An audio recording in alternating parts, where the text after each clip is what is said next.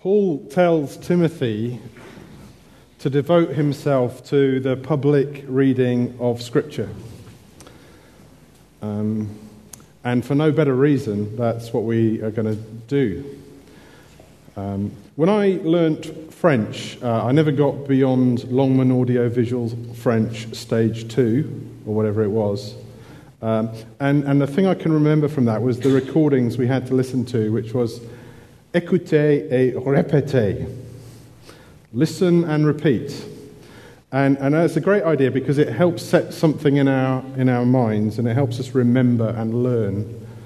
Uh, so uh, we're going to re- repeat this together. We will devote ourselves to the public reading of Scripture. Okay? Écoutez et répétez. We will devote ourselves to the public reading of Scripture. We will devote ourselves to the public reading of Scripture. So turn to Psalm 119. No, just kidding. Um, now, we're picking up Mark's Gospel, but quite often in Mark's Gospel, there's quite a lot going on. So uh, sometimes we need to get a bit of the flow.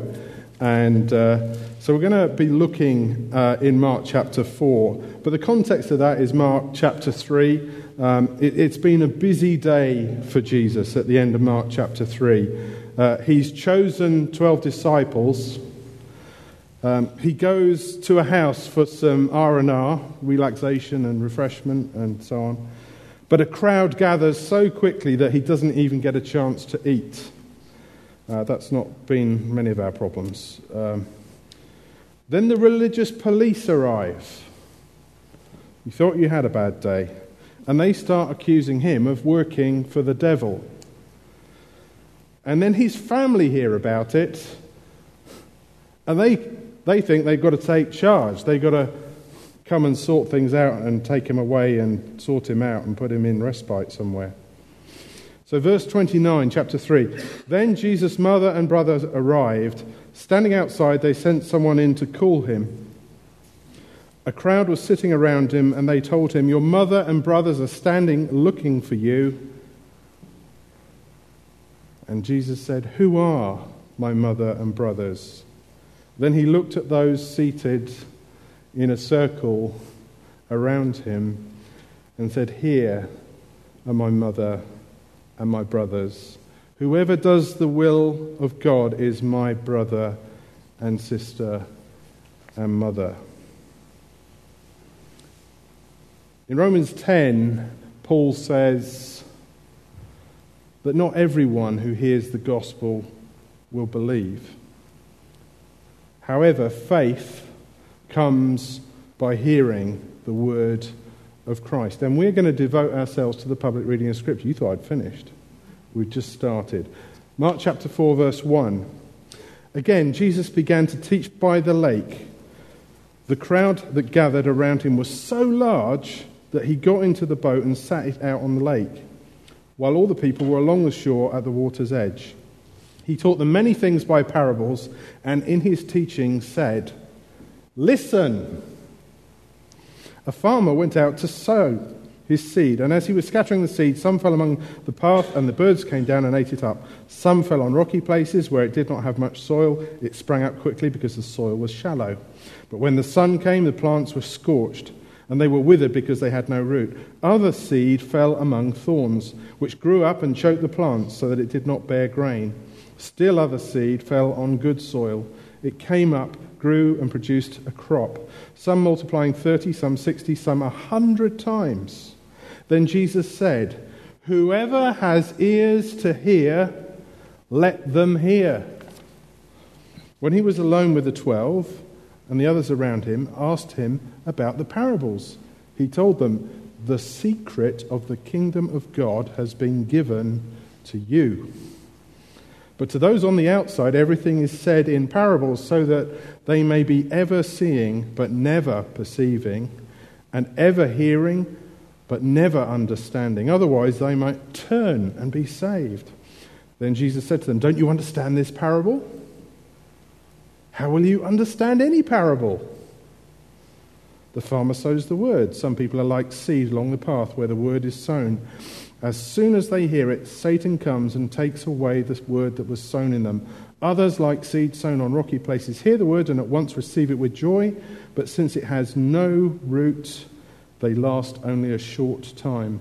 When trouble or persecution comes because of the word, they fall away quickly. Still others, like seed sown among thorns, hear the word, but the worries of this life, the deceitfulness of wealth, and the desire for other things come in and choke the word, making it unfruitful. Others, like seed sown on good soil, hear the word, accept it, and produce a crop. Some 30, some 60, some a hundredfold what has sown. He said to them, Do you bring in a lamp to put it under a bowl or bed?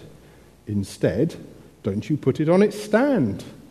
For whatever is hidden is meant to be disclosed, and whatever is concealed is meant to be brought out into the open.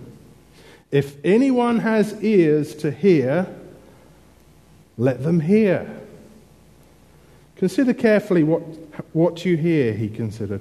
With the measure you use, it will be measured to you. And even more, whoever has will be given more. Whoever does not have, even what they have, will be taken from them. And now we get to the bit for today. Thank you for being devoted to the public reading of Scripture. And thank you for bearing with us. Thank you for listening attentively. He also said, This is what the kingdom of God is like. A man scatters seed on the ground night and day. Whether he sleeps or gets up, the seed sprouts and grows. Though he does not know how, all by itself, the soil produces grain. First the stalk, then the head, then the full kernel in the head. As soon as the grain is ripe, he puts the sickle to it because the harvest has come. Again he said, What shall we say the kingdom of God is like? Or what parable shall we use to describe it? It's like a mustard seed, which is the smallest of all seeds on earth. Yet when planted, it grows and becomes the largest of all garden plants with such big branches that the birds can perch in its shade. With many similar parables, Jesus spoke the word to them as much as they could understand. He did not say anything to them without using a parable. But when he was alone with his disciples, he explained everything. And here I must protest. Steve Kerry, two weeks ago, had it easy. He had a parable about seed, and Jesus explained it. I have two parables about seed, and there is no explanation. I can't see it, can you? I spent most of last week struggling to work it out, and it's hard work. Then yesterday, Barnabas Matthew Price says, I'll encourage you, look at Bug's life. He said, if in effect, Proverbs 6, verse 6, go to the ant, you sluggard. So I did. Hey, Flik! But I like you. You're weird, but I like you. Did you hear how the parable was used? You might not feel like you can do much now, but that's because you're, well, you're not a tree yet. You just have to give yourself some time. You're still a seed. Is that the gospel? No, that's not the gospel. It's the gospel according to Disney. It's the gospel according to DreamWorks. It's Kung Fu Panda. Make the most of your opportunities. Be who you are. Um, don't worry, you're just a seed. One day you'll be a wonderful tree. It's not the gospel according to Mark. The affluent church of the West has been sucked in by another gospel. Uh, it's got a technical name. It's called moral therapeutic, deism. It's moral. It says, do nice things. It's therapeutic. It says, your dreams will come true. And it's deism. God will be pleased with you. Because at least he got a mention. God wants nothing more than to see you succeed. Now, we're going to have to work harder at this one. Parables. Parables are about judgment. We're not to stand over the parables and judge them. No, they stand over us and they judge us. Parables are about division. Steve touched on this two weeks ago. Uh, parables divide people into two. There are people on the outside, and there are people on the inside. If we looked at the parable of the sower, we would see there are people on the outside, the religious experts. Uh, they're like the seed that falls on the path, and the birds come and snatch the seed away. There's the crowd. They're like the stony ground where the seed sprouts up, it's very enthusiastic. There's a lot of people, there's a lot of show. But as soon as it gets hard, they dwindle away. In John's gospel, it gets to the point of everyone has gone, and Jesus turns around and says to the disciples, So you're still here? And the response is, Well, where else shall we go? You're the one who has the words of eternal life. And then there's Jesus' own family. We've seen them. They're like the thorns. Uh, they only think about the cares of this world. Uh, he's out of his mind. We better take charge of him. Um, the people on the outside, and then the people on the inside, the ones that Jesus chose, the 12 apostles, the ones he chose to preach and to cast out demons, as Mark preached to us a few weeks back. The 12, the good soil, chosen and called by Jesus to be fruitful. Those on the outside only hear parables, those on the inside, everything is explained. And the parables are cryptic. Who here likes doing cryptic crosswords? Now we've got three or four. Um, it takes a long time to learn how the mind of the cryptic crossword writer works. There's a code you have to learn. Um, Cryptic is the word actually here secret and hidden, cryptos. Um, it's also the word that we use for encryption, for coding, cryptography. It allows people to talk in public without everyone understanding. We can share secrets in public and the enemy doesn't know. And in Mark 4, verse 12, it says, When he was alone with those around him, the twelve asked him about the parables, and he said to them, To you has been given the secret of the kingdom of God. But for those on the outside, everything is in parables, it's crypted, encrypted, so that they may indeed see, but not perceive, and indeed hear, but not understand, lest they should turn and be forgiven. And this idea of writing things that only some people understand is there in Mark's gospel elsewhere. There's a bit where Mark says, Let the reader understand. Nudge, nudge. Wink, wink. And there's a, an idea here with it being cryptic, of it being under the radar. The things that Jesus is saying in the parables are for those who are on the inside, and those who are on the outside, it just goes straight over their heads. It comes in under the radar and nobody sees it. Well, that can be a bit worrying. What if you're not on the inside? If I don't understand the parables, if I don't know why we're doing seed yet again, does that mean I'm not a Christian? It does mean that. You're in good company. The, the disciples didn't understand. Don't you understand this parable? How will you understand any parable? says Jesus. Consider carefully what you hear. With the measure you use, it will be measured to you, and even more. Whoever has will be given more. Whoever does not have, even what they have will be taken away. And with many similar parables, Jesus spoke the word to them as much as they could understand. He did not say anything to them without using a parable, but when he was alone with his own disciples, the inside people, he explained everything. Remember, he, he, he was sat in that house and he had a group of people sat around him and he said, This is my family. This is where we share the family secrets. They're on the inside.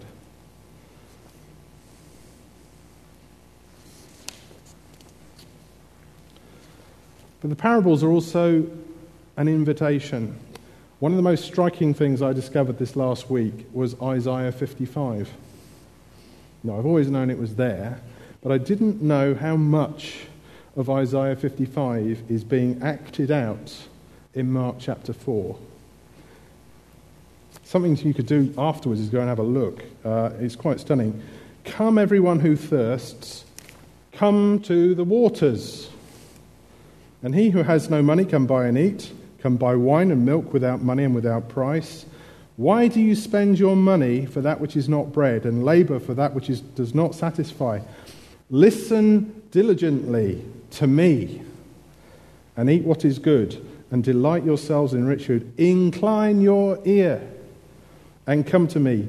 Hear that your soul may live. I'd always wondered why Jesus did this thing with the boat and where he just used the boat. Come to the waters. Come and hear. He's acting out Isaiah 55. And if you follow it through, you'll find there's even more that is being acted out there. And Jesus says, Whoever has ears to hear, let them hear.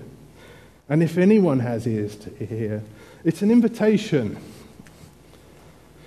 it's also a bit enticing. Sometimes a parable can be, well, like a cryptic crossword. I, I don't know. I, I noticed that Bible. You have a symbol on your Bible there, sir. Uh, what is that symbol? Hold it up for the crowd. It's tiny. It's a fish. Ichthus, the Greek word meaning fish. Thank you. And it's, uh, it's an acronym, Ichthus. Jesus Christ, God's Son, Saviour. And it was like a secret symbol that was put up by Christians to say, We're meeting here. And, and people wear all sorts of crazy symbols. Um, the church in, in Wrexham uh, has is Gateway Church, and so they have a, a, new logo made, Gateway Church. But then somebody thought it would be fun to play with it. And this is uh, come in, find Jesus, go out, tell others or if you like, in, up, out. Could catch on that, couldn't it? But the, the nice thing with this t shirt is you can go to Freshers Fair and people will say, What does that mean? And you go, Ha ha. and the parables are a bit like that. What does that mean? Aha. Why so much seed? Aha. And there is, there is a response demanded by the parables.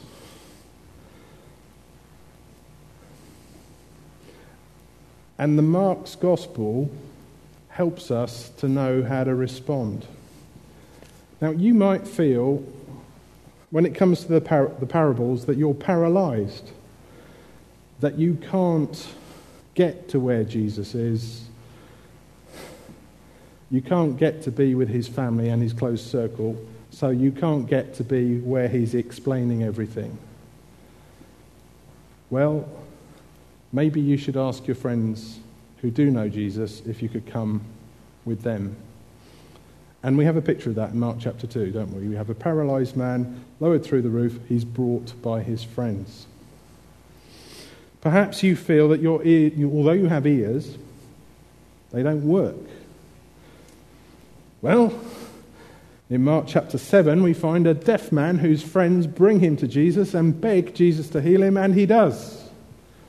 Why do you think Jesus makes such a fuss about hearing and then heals deaf people? Because if you ask Jesus to heal you of your spiritual deafness, your inability to understand the parables, He will.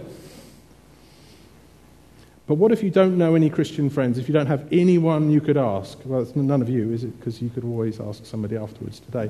But imagine you're a blind man and you don't have any friends and you just sit by the side of the road and you hear Jesus is coming past and you're in Mark chapter 10 and your name is Bartimaeus. What do you do? You shout out, Son of David, have mercy on me. That's all you do until he comes. And that's what he does. And he says, What do you want me to do for you? And, he's, and you say, I want to see. And he opens your eyes. So the parables, although they are confusing and they divide people from the outside and the inside and they stand in judgment over us and put us in one camp or the other, they also invite us to come. They also invite us to have our eyes opened and our ears opened and to meet the King. It's just, we had so many preliminaries. It's time to finish. But we're not going to. We're just going to pray and then we're going to take a quick look at these parables. Jesus, the parables are confusing. We sometimes don't know what they mean. And we've heard lots of other ideas from other people, and there are traditional ways of reading them. And we want to understand, we want to hear what you have to say, and we ask you to open our ears, to open our eyes, and help us to see and to hear. So we have a parable of the, the, the, growing seed. Verse 26. The kingdom of God is as if a man should scatter seed on the ground. He sleeps and rises night and day, and the seed sprouts and grows. He knows not how. The earth produces by itself first the blade, then the ear, then the full grain in the ear. But when the grain is ripe, at once he puts the sickle to it because the harvest has come. The kingdom of God is like. What is this kingdom? I have to confess I'm indebted to a friend, uh, Alan Rose, at York City Church. Um, he, he, he, did a brilliant, I, I, I, you should listen to his sermons rather than mine on this because they are fantastic and you can hear them on their website. So maybe if you get an appetite from this, go and do that. York City Church. We have to understand the context in which this parable is said. It has a lot of resonances for Israel's history. You see, Abraham was promised that through his seed, all the descendants of the world would be blessed. And Israel had this idea that, that God was sowing them into the land to be fruitful. Uh, and Isaiah 5 actually says God did everything to make that work. He actually it was like a vineyard that God had done really, really a lot of work to make a success. He'd sown Israel into the land, and actually all they produced was rotten, stinking fruit. And so Israel had gone into exile and although they had partially returned from exile, it was incomplete. Uh, it was a day of small things. And now they were facing Roman occupation. So, this talk of the kingdom and seed would have meant a lot to these people. Uh, and, and it was their hope. They were waiting for the exile to be fully ended. They were waiting for the kingdom of God to be finally established in Jerusalem, and even some of them were quite militant about it.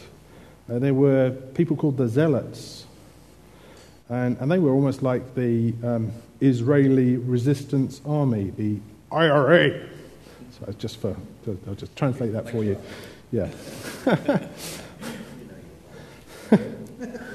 so we've got this idea of a kingdom being established and God's king. But meet the king. The king, um, Israel had been waiting for hundreds of years for the kingdom of God. Then one day, as Alan would say, Jesus rocks up and says, It's time, the waiting is over, the kingdom of God is here, it's me.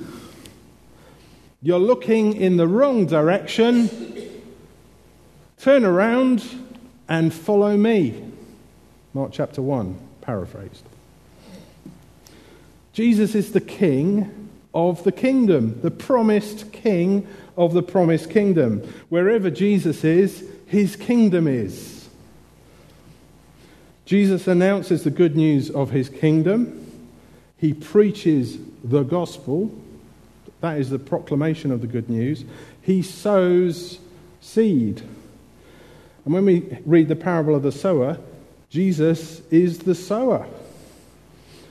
But if we read Isaiah 6, at the end of Isaiah 6, we'll also find that Jesus is the seed.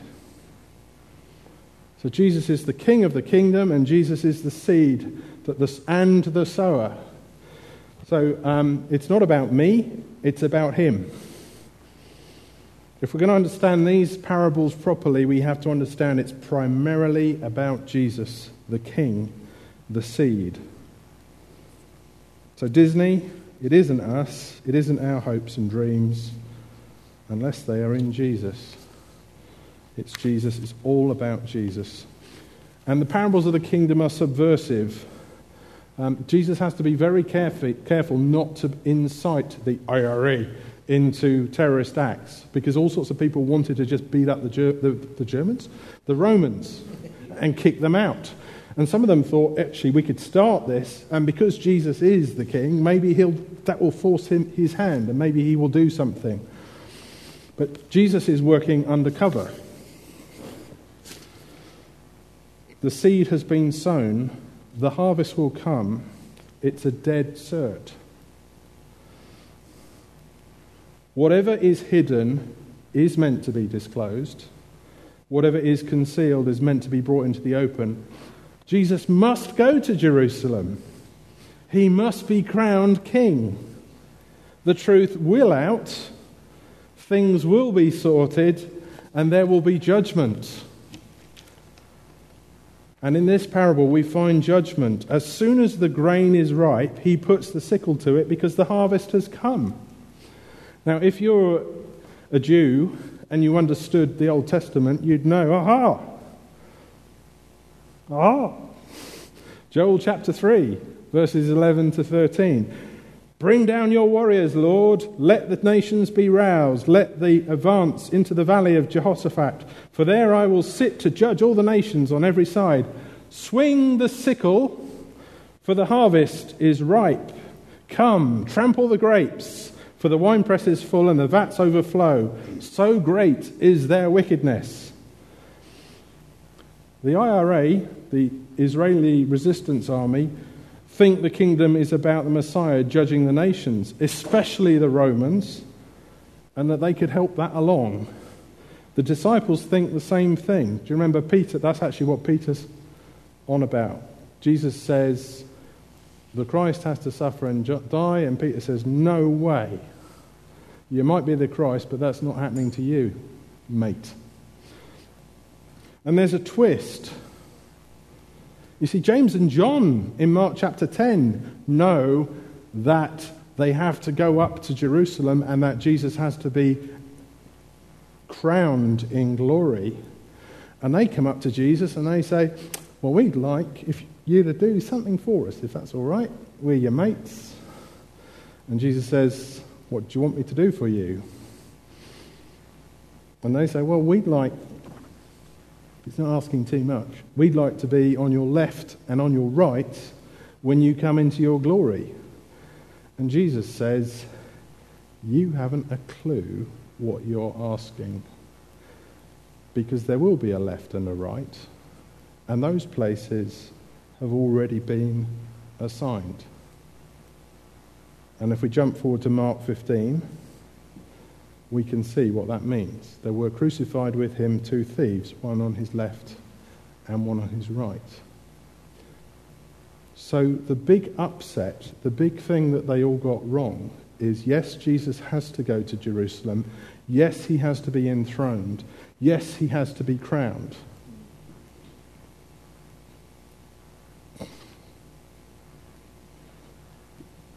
But they didn't understand that the judgment wasn't coming on the Romans, it was coming on him. They didn't understand that the throne would be a cross and that the crown would be made of thorns. Do you understand that? Do you have ears? Do you hear?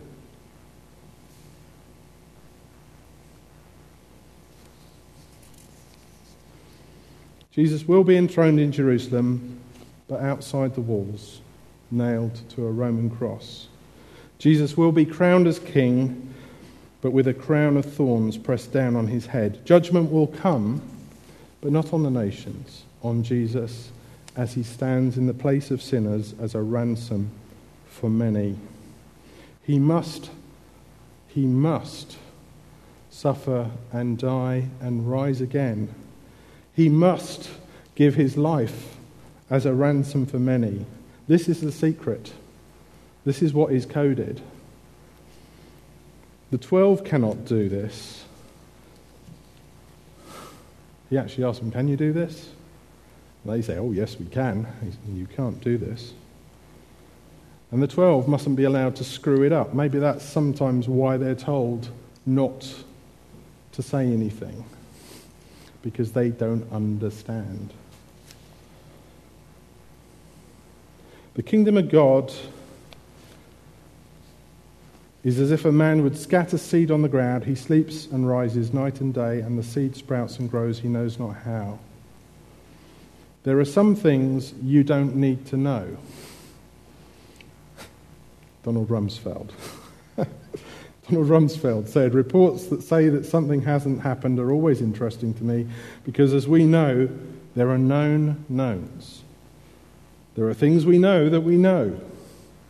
There are known unknowns. That is to say, there are things we now know we don't know. But there are also unknown unknowns. There are things we do not know, we don't know. And there are some things we don't need to know. You sow the seed, and it grows. Do you know how it works? I mean, have you ever seen kids for the first time putting one of those beans in a jar with some paper, moist blotting paper? And the thrill of coming and watching it every day. And suddenly there's a sprout and then it grows. How does that happen? Scientists are still, you know, it, you know, we have mechanisms we, we can understand so much, but how does that happen? It's a miracle. And so it is with the kingdom. And we shouldn't be tempted to think with the kingdom that we can make it happen like the disciples thought they could. Jesus says that it's impossible for us to save anyone 1 Corinthians 3 5 to 9, Paul says, What about Apollos? He's a good preacher. What of Paul? Servants through whom you believed, as the Lord assigned to each. I planted, Apollos watered, but God gave the growth. Martin Luther, not Martin Luther King, Martin Luther, the one that was named before Martin Luther King, puts it like this Take me, for example. I oppose the indulgences and the papists, but never by force. I simply taught, preached, wrote God's word, otherwise I did nothing. And then, while I slept or drank Wittenberg beer with my friend Philip, the word so greatly weakened the papacy that never a prince or emperor did such damage to it. I did nothing, the Word did it all. Had I wanted to start trouble, I could have started such a little game at Worms that even the Emperor wouldn't have been safe. But what would that have been? A mug's game. I did nothing. I left it to the Word.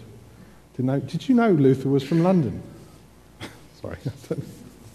I did nothing. I left it to the Word. And that's how we should do. We have been given a certain thing to do to preach, cast out demons.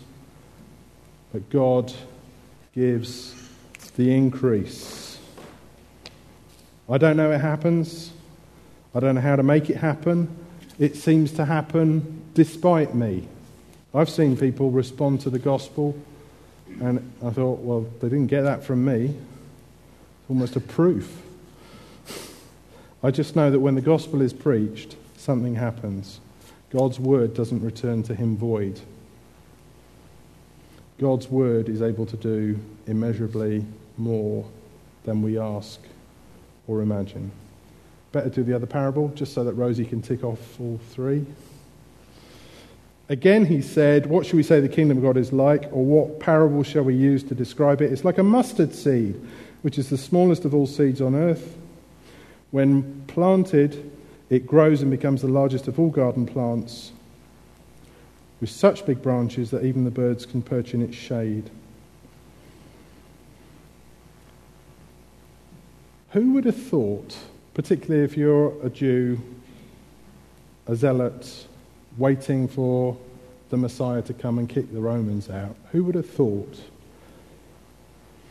that the first person to benefit from the death of Jesus would be a Roman centurion. That's the way Mark paints it. They had this little vision of what God was going to do for them. God had a much bigger vision. The gospel is much bigger than your little world, than my little world. Oh, we're living proof, aren't we? How many Jews here? Thought, thought as much. We're all Gentiles.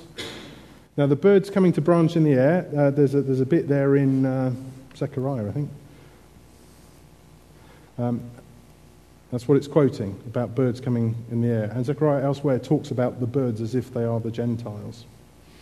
So, this little seed grows into this big tree, such that even the Gentiles can come and perch in the branches God made a promise to Abraham that through his seed, all the nations of the world would be blessed. And that's something we can look forward to enjoying some more of here in Chester. So many international people coming here, we can begin to see more and more people from every nation under the, under the sun coming into the gospel. One other thing. I said the seed was Jesus. The man sows the seed, and it says,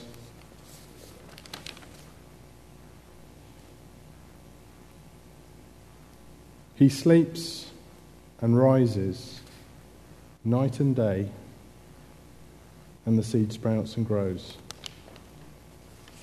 He does not know how. Now, here's a cracker.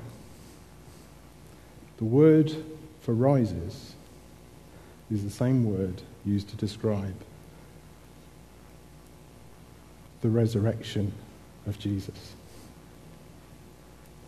So we have two parallel things going on. The seed is buried in the ground, the man sleeps. Then he rises, and the seed has grown. Wow. That's interesting, isn't it? So, in this story, in this parable, Jesus wants to see his own death and resurrection. Wow. Are we just imagining this? Do we find this anywhere else in the Bible? John chapter 12. Jesus replied, The hour has come for the Son of Man to be glorified. Very truly, I tell you,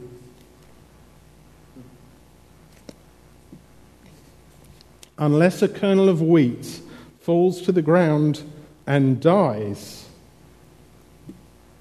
it remains only one single seed. But if it dies, it produces many seeds. Anyone who loves their life will lose it, while anyone who hates their life in this world will keep it for eternal life. If you're on the inside with Jesus, when you die, that's not the end. You have the promise that you will be raised from the dead, just as he was. He's the proof. Except a seed falls into the ground and dies, it remains alone. But if it dies, if it dies, it produces many seeds. There's a promise of resurrection for you. And it's promised because of Jesus' resurrection. Peter, quoting from Isaiah, For you have been born again, not of perishable seed, but of imperishable, through the living and enduring Word of God. For, this is the Isaiah bit, we all know it. All people are like grass, and all their glory is like the flowers of the field. The grass withers and the flowers fall.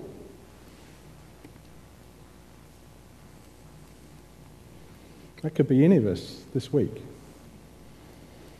If you're in Christ, there's hope. The word of the Lord endures forever. Is that word in you? Have you heard it? Do you understand it? Have you taken it in? The enduring word of God, is it in you? Because if it is, then when you die, you have the promise that you will be raised again because you are not of perishable seed, but imperishable seed. Whoever has ears to hear, hear.